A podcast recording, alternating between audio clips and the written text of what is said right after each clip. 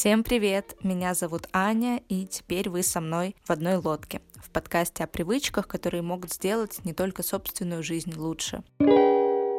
Меня здесь долго не было. О том, что происходило за время моего отсутствия, можно послушать в бонусном эпизоде, который я опубликовала в телеграм-канале «В одной лодке». Ссылка на канал будет в описании эпизода. А сегодняшний выпуск посвящен вопросу бережного отношения к природе. Почему для меня это так важно? В течение пяти лет я потихоньку внедряла и продолжаю внедрять привычки, которые, как я верю, чуть-чуть спасают планету и следующие поколения. Например, я беру в магазин шоппер и стараюсь не брать пакеты. В этой деятельности в большей степени на меня повлияли блогеры и в целом тренд на экологичность. Но мне захотелось узнать подробнее, что стоит за этим трендом, что сейчас творится с планетой и почему так много разговоров о Zero Waste образе жизни. Кажется, что что экология — это мейнстримная, заезженная тема. Тем не менее, большинство людей, судя даже по моему окружению, все еще не понимают, почему, например, не стоит заворачивать в пакетик один банан или яблоко, которые мы покупаем в магазине, не говоря уже о том, что просто так нельзя выбрасывать сломанные электроприборы. Мне кажется, уровень осознанности людей, особенно россиян, относительно заботы о природе, невысок. Скорее всего, он увеличится в течение этого десятилетия и последующих, потому что будут приняты меры меры на уровне государств, которые охватят почти всех граждан. Россия пообещала достичь углеродной нейтральности к две тысячи шестидесятому году, то есть сократить до нуля или почти до нуля выбросы углекислого газа и его аналогов. Но, честно говоря, в это верится с трудом, и государство не самая гибкая система, которая не умеет быстро реагировать на изменения по объективным причинам. А климатические изменения происходят уже сейчас. Я думаю, сейчас как раз самое время начать заботиться о планете самостоятельно. Так что же все-таки происходит с планетой и почему это касается каждого? Планета нагревается, и это происходит в основном из-за человеческой деятельности. Нагревание приводит к экстремальным погодным условиям, например, засухам, наводнениям, резким перепадам температуры. Основная проблема – это углеродные выбросы. В большей степени это сжигание ископаемых видов топлива, например, угля или газа, и сельское хозяйство, вырубание лесов под пастбища, использование химических удобрений, огромное потребление воды и выбросы метана жвачными животными. Другая доля выбросов приходится на то, что мы жжем свет, летаем на самолетах и покупаем одежду из масс-маркета, на которую тратится куча воды, света и человеческих усилий. Все это можно назвать углеродным следом. Но как это может повлиять на нас уже сейчас? Дело в том, что воздух и питьевая вода становятся все более загрязненными, происходит все больше неурожаев, которые приводят к голоду, и жилища находятся под угрозой из-за стихийных бедствий, например, наводнений, землетрясений, извержений. Достаточно вспомнить лето две тысячи двадцать первого года на юге России, когда очень много домов было затоплено, или Якутию, пожары, которые происходят практически каждый год, также пожары, которые были в Европе. В общем, все это происходит уже сейчас, на наших глазах. Мы страдаем от ужасной жары или от ужасного холода, и все это, мне кажется, является последствием глобального изменения климата.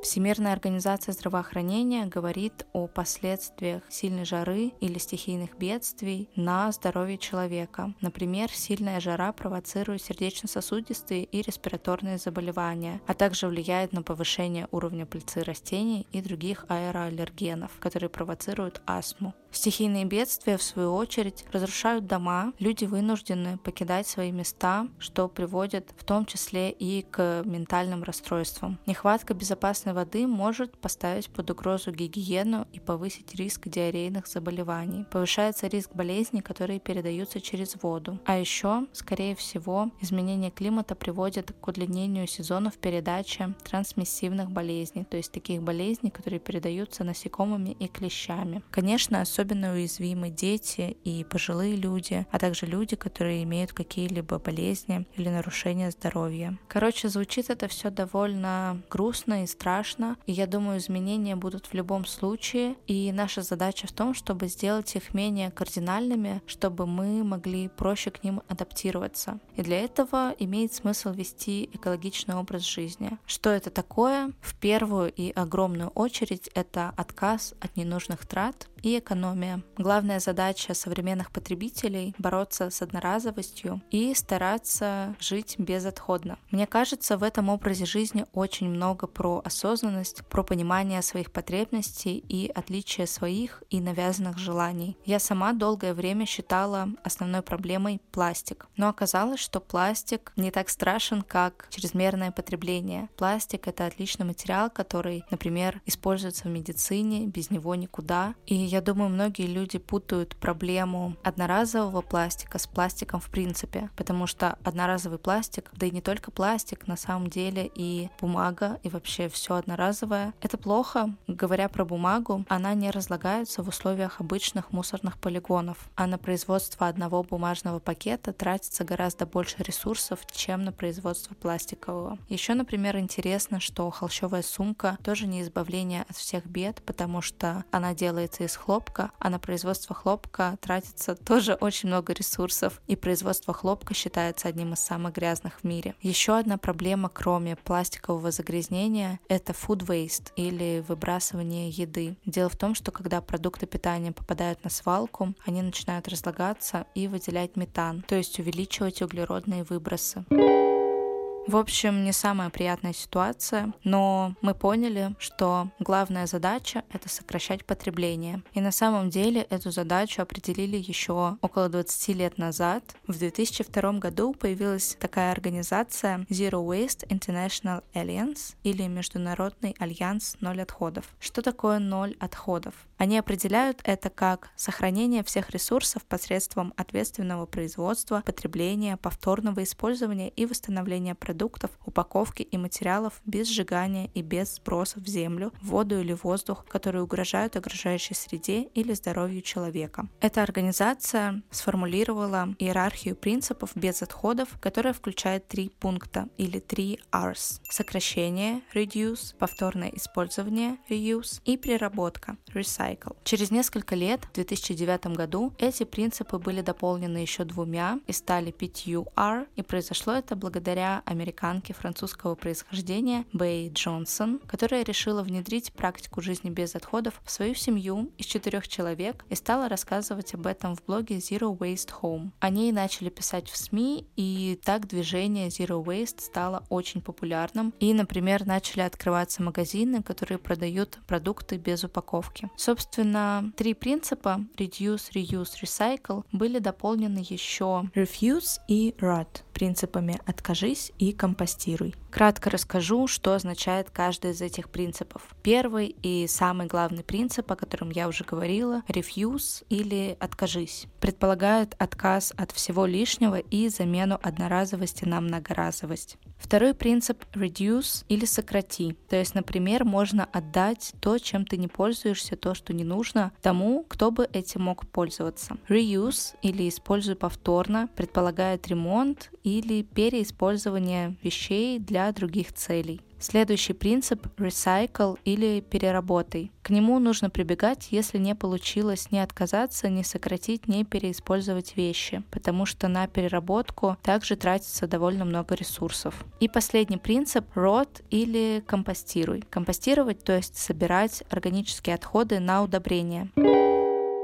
Перед тем, как я расскажу о своих экологических привычках, я хочу поделиться с вами опытом моей одногруппницы Леры Бурдаковой, которую я считаю более продвинутым, осознанным потребителем и эко-последователем. Я спросила Леру про ее привычки, про то, как они появились, почему Лера до сих пор следует им и что ей хотелось бы внедрить еще. В общем, началось, наверное, все еще где-то в седьмом-восьмом классе, когда у нас появились топики на английском, где мы разговаривали об экологии, и там вот переводили тексты про переработку, в принципе, какие-то экологические проблемы, которые сейчас существуют в обществе, ну, скажем так, какой-то фундамент общего представления о том, что творится в мире, наверное, это заложило. Потом на первом курсе я переехала в общежитие в район МГБ, МГУ, но это такой достаточно продвинутый район, и там я нашла как раз-таки пункты, где принимали мусор на переработку, то есть прям все хорошо, был отдельный контейнер для пластика, для бумаги, железа и, соответственно, для стекла. Подумала, ну, как бы, в принципе, далеко, далеко ходить не нужно, потому что это было прям достаточно рядом с домом, вот, и подумала, что почему бы не попробовать начать сортировать мусор. Постепенно я начала его, соответственно, сортировать, я все больше и больше начинала понимать, осознавать, реально, сколько пластика после меня остается, там, сколько стекла, бумаги и вот этого всего. Это все было также на фоне того, что я там начала больше, в принципе, интересоваться эко, назовем это, движением. Я начала подписываться на каких-то блогеров, которые тоже разбирали какие-то моменты, аспекты, потому что не все сразу было очевидно. В количестве маркировок пластика тоже можно убиться просто. И спасибо таблицы Википедии, которые есть, как говорится. Постепенно все собирая этот мусор, сдавая его на переработку, плюс читая вот эти вот блоги. И я в какой-то момент тоже поняла, что в целом мало того, что стоит перерабатывать мусор, было бы прикольно, наверное, меньше потреблять в принципе, или, по крайней мере, потреблять то, что можно было бы потом переработать. Потому что бывает прикольная косметика, уходовая, например, но она в какой-нибудь неперерабатываемой упаковке, ты понимаешь, что после тебя она просто идет на свалку, ее никак нельзя нормально утилизировать, насколько мне известно, по крайней мере, даже в России, и как-то мне не очень комфортно стало от этой идеи, поэтому сейчас я уже даже иногда начинаю задумываться при покупке какого-то продукта о том, что, ну, то есть я смотрю на маркировку и думаю, ага, это, например, пластик, то есть переработать я, в принципе, это смогу, поэтому прикольно. И если я вижу какой-нибудь продукт в двух форматах, ну, это, естественно, две разные марки обычно, я все-таки постараюсь выбрать тот, который, например, из пластика или из стекла, что бывает реже. Но, получается, если по пунктам, первое, в отдельную мусорку складывать пластик, бумагу, стекло, железо, и, соответственно, в отдельную, в отдельную мусорку уже собирать не сортируемые отходы и вот это вот все. Второе, это стараться выбирать такие продукты, которые потом все-таки можно переработать. Также я бы, наверное, добавила постепенный переход, например, от прокладок к менструальным чашам. И тут даже такая двойная выгода получается, потому что, во-первых, можно сказать, в перспективе дешевле, потому что ты не закупаешься там кучей прокладок и вот этого всего. И это комфортнее и приятнее. Там, если все правильно научиться делать, то комфорт, в общем, максимальный. У меня есть несколько знакомых, которые тоже вот перешли на менструальные чаши, и они в восторге. Я тоже, в принципе. Потом думать о том, в какой таре ты это все покупаешь. Привычки, соответственно, наверное, года два, может быть, три формируются, и как бы, скажем так, это каждый раз, ты знаешь, такая игра, когда ты переходишь на какой-то новый уровень. Все сразу делать тоже, мне кажется, это невозможно и достаточно тяжело. Во-первых, потому что есть какое-то твое воспитание, есть плюс еще ограниченный бюджет, потому что если прям совсем уходить в эко, то это не всегда может быть прям совсем дешево. Я бы, например, хотела бы покупать больше продуктов, вещей, чтобы они не оставляли после себя слишком много углеродного следа. Там, например, я не знаю, покупать какие-то продукты в рассыпчатом виде, соответственно, приходя в магазин и насыпая в свои тары, но для меня это пока не очень удобно, во-первых, потому что для этого нужна машина, для этого нужны контейнеры, а мне это просто негде хранить, и машины у меня нет тоже, поэтому не очень удобно в этом плане. Есть немножко такая стигма у эко-движения, что оно достаточно дорогое, и отчасти я могу с этим согласиться, наверное, но пока конкретных примеров не могу вспомнить, кстати, почему-то, потому что недавно я была в Собираторе, как раз вспомнила еще одно ограничение, и там был магазинчик, где были тоже, соответственно, представлены какие-то эко-продукты из вот тоже из линейки уходовой косметики, и зубная паста там стоила сто двадцать рублей, то есть, ну, примерно столько же, сколько я плачу за зубную пасту в любом супермаркете. Еще, например, было бы прикольно, например, совсем дробить мусор, то есть отдельно пластик, отдельно определенный пластик, отдельно то-то, отдельно то-то, но для этого, например, например, во-первых, нужно место, и опять-таки это все нужно транспортировать. Есть, например, классный центр по переработке «Собиратор». У него специально много, очень много разделов для разных вещей, от различных видов пластика до чеков и бытовой техники. И это очень классно, что есть такое место, куда можно сдать бытовые отходы. Вот. Но, например, добираться туда совсем неудобно. То есть, опять-таки, это нужна машина, это нужно все делать. И, к сожалению, пока таких возможностей у меня нет. С другой стороны, там есть машина, которая может все забрать, но это тоже стоит денег, которые пока я не готова, например, расплатить. Но, может быть, в будущем как-то к этому приду.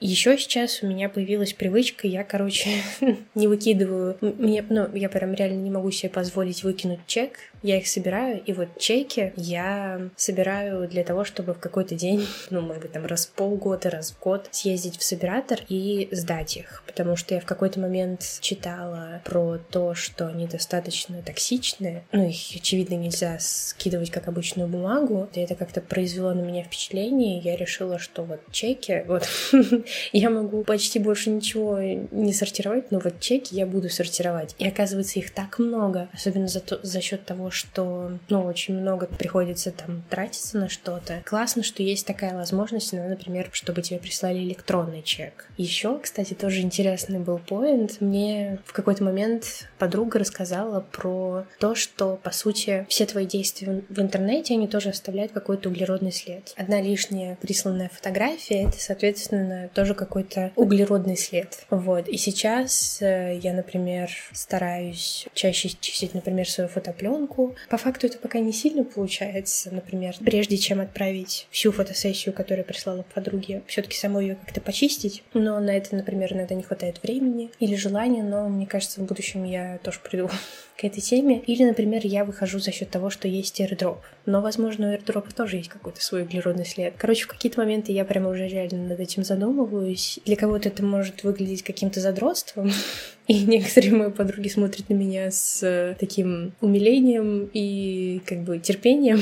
Кто-то уже просто смирился с тем, что я такова. О, еще была прикольная штука. Я на свой день рождения, он у меня летом, пригласила своих подруг на пикник и решила по максимуму отказаться от пластиковой посуды. Но в итоге я все равно там делала доставку, поэтому что-то было. Но, например, чашки я попросила принести каждую свою, вот, типа домашнюю там. Ну и таким образом девочки поддержали меня, и я поддержала природу. Экология и стремление к какому-то осознанному потреблению реально просто заставляет себя больше думать о том, что ты покупаешь, что ты потребляешь, что ты используешь. Неужели тебе это реально нужно было, или ты это купил просто потому, что там, например, какая-то реклама была прикольная. И это как-то больше дисциплинирует и в какой-то момент, может быть, даже вдохновляет.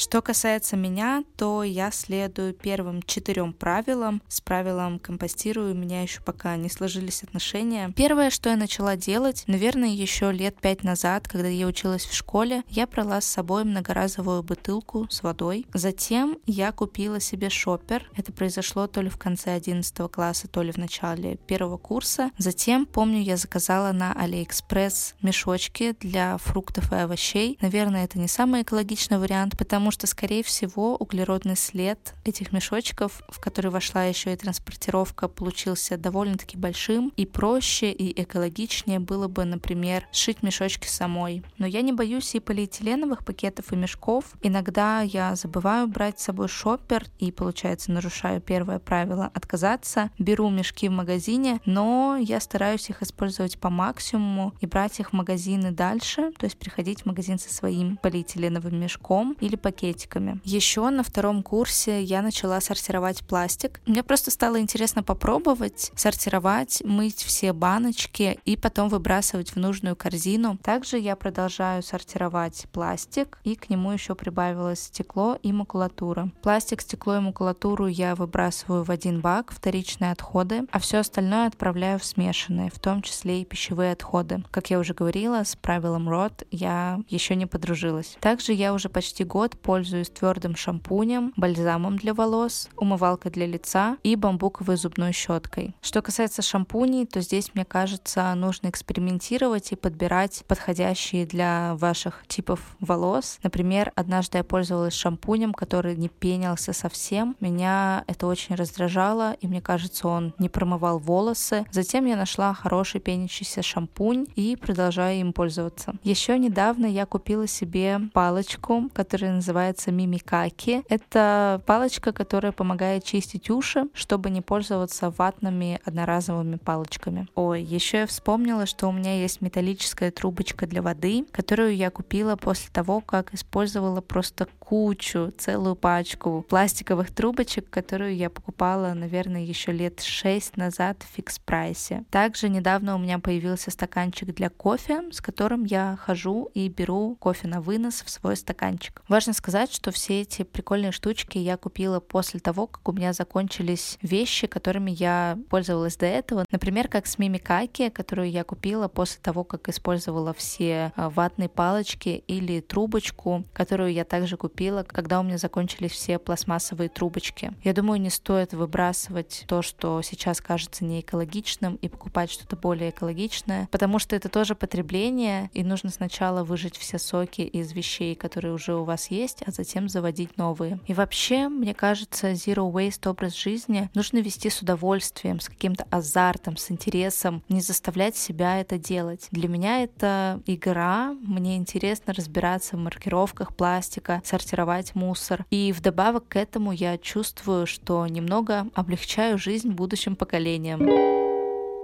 У меня есть несколько вещей, которые я хочу попробовать делать дальше. Например, покупать крупы и мясо в свою тару. Сейчас я прихожу в магазин только со своими мешками и кладу фрукты и овощи в них. Еще я хочу по максимуму готовить самой, заказывать меньше доставки, потому что, о боже, сколько упаковки использует доставка. Просто страшно. А еще я хочу попробовать убрать из своей жизни влажные салфетки. Это та вещь, которая не перерабатывается и не разлагается, в общем, максимально загрязняет нашу планету, и я хочу попробовать избавиться от них полностью. Пока что я придумала такую схему. У нас у всех есть антисептики и обычные бумажные салфетки. Можно просто лить антисептик на них, либо на многоразовые тканевые платочки. В общем, хочется пробовать, хочется дальше больше читать, смотреть, слушать, изучать информации на эту тему, и я надеюсь, что этот эпизод вдохновил и вас на то, чтобы больше узнавать о том, что происходит с нашей планетой сейчас и что мы можем сделать для ее благополучия. Большое спасибо, что послушали третий эпизод подкаста, и если он вам понравился, то, пожалуйста, ставьте оценки в Apple Podcasts, пишите отзывы, а также подписывайтесь на тех платформах, на которых вы слушаете подкаст в одной лодке, чтобы не пропускать следующие эпизоды. Буду ждать в Телеграм-канале, в котором еще с прошлого года лежит бонусный десятиминутный эпизод про заботу о себе в новом году. Ссылка на Телеграм-канал будет в описании этого эпизода. Всем еще раз большое спасибо. Спасибо за прослушивание и пока-пока.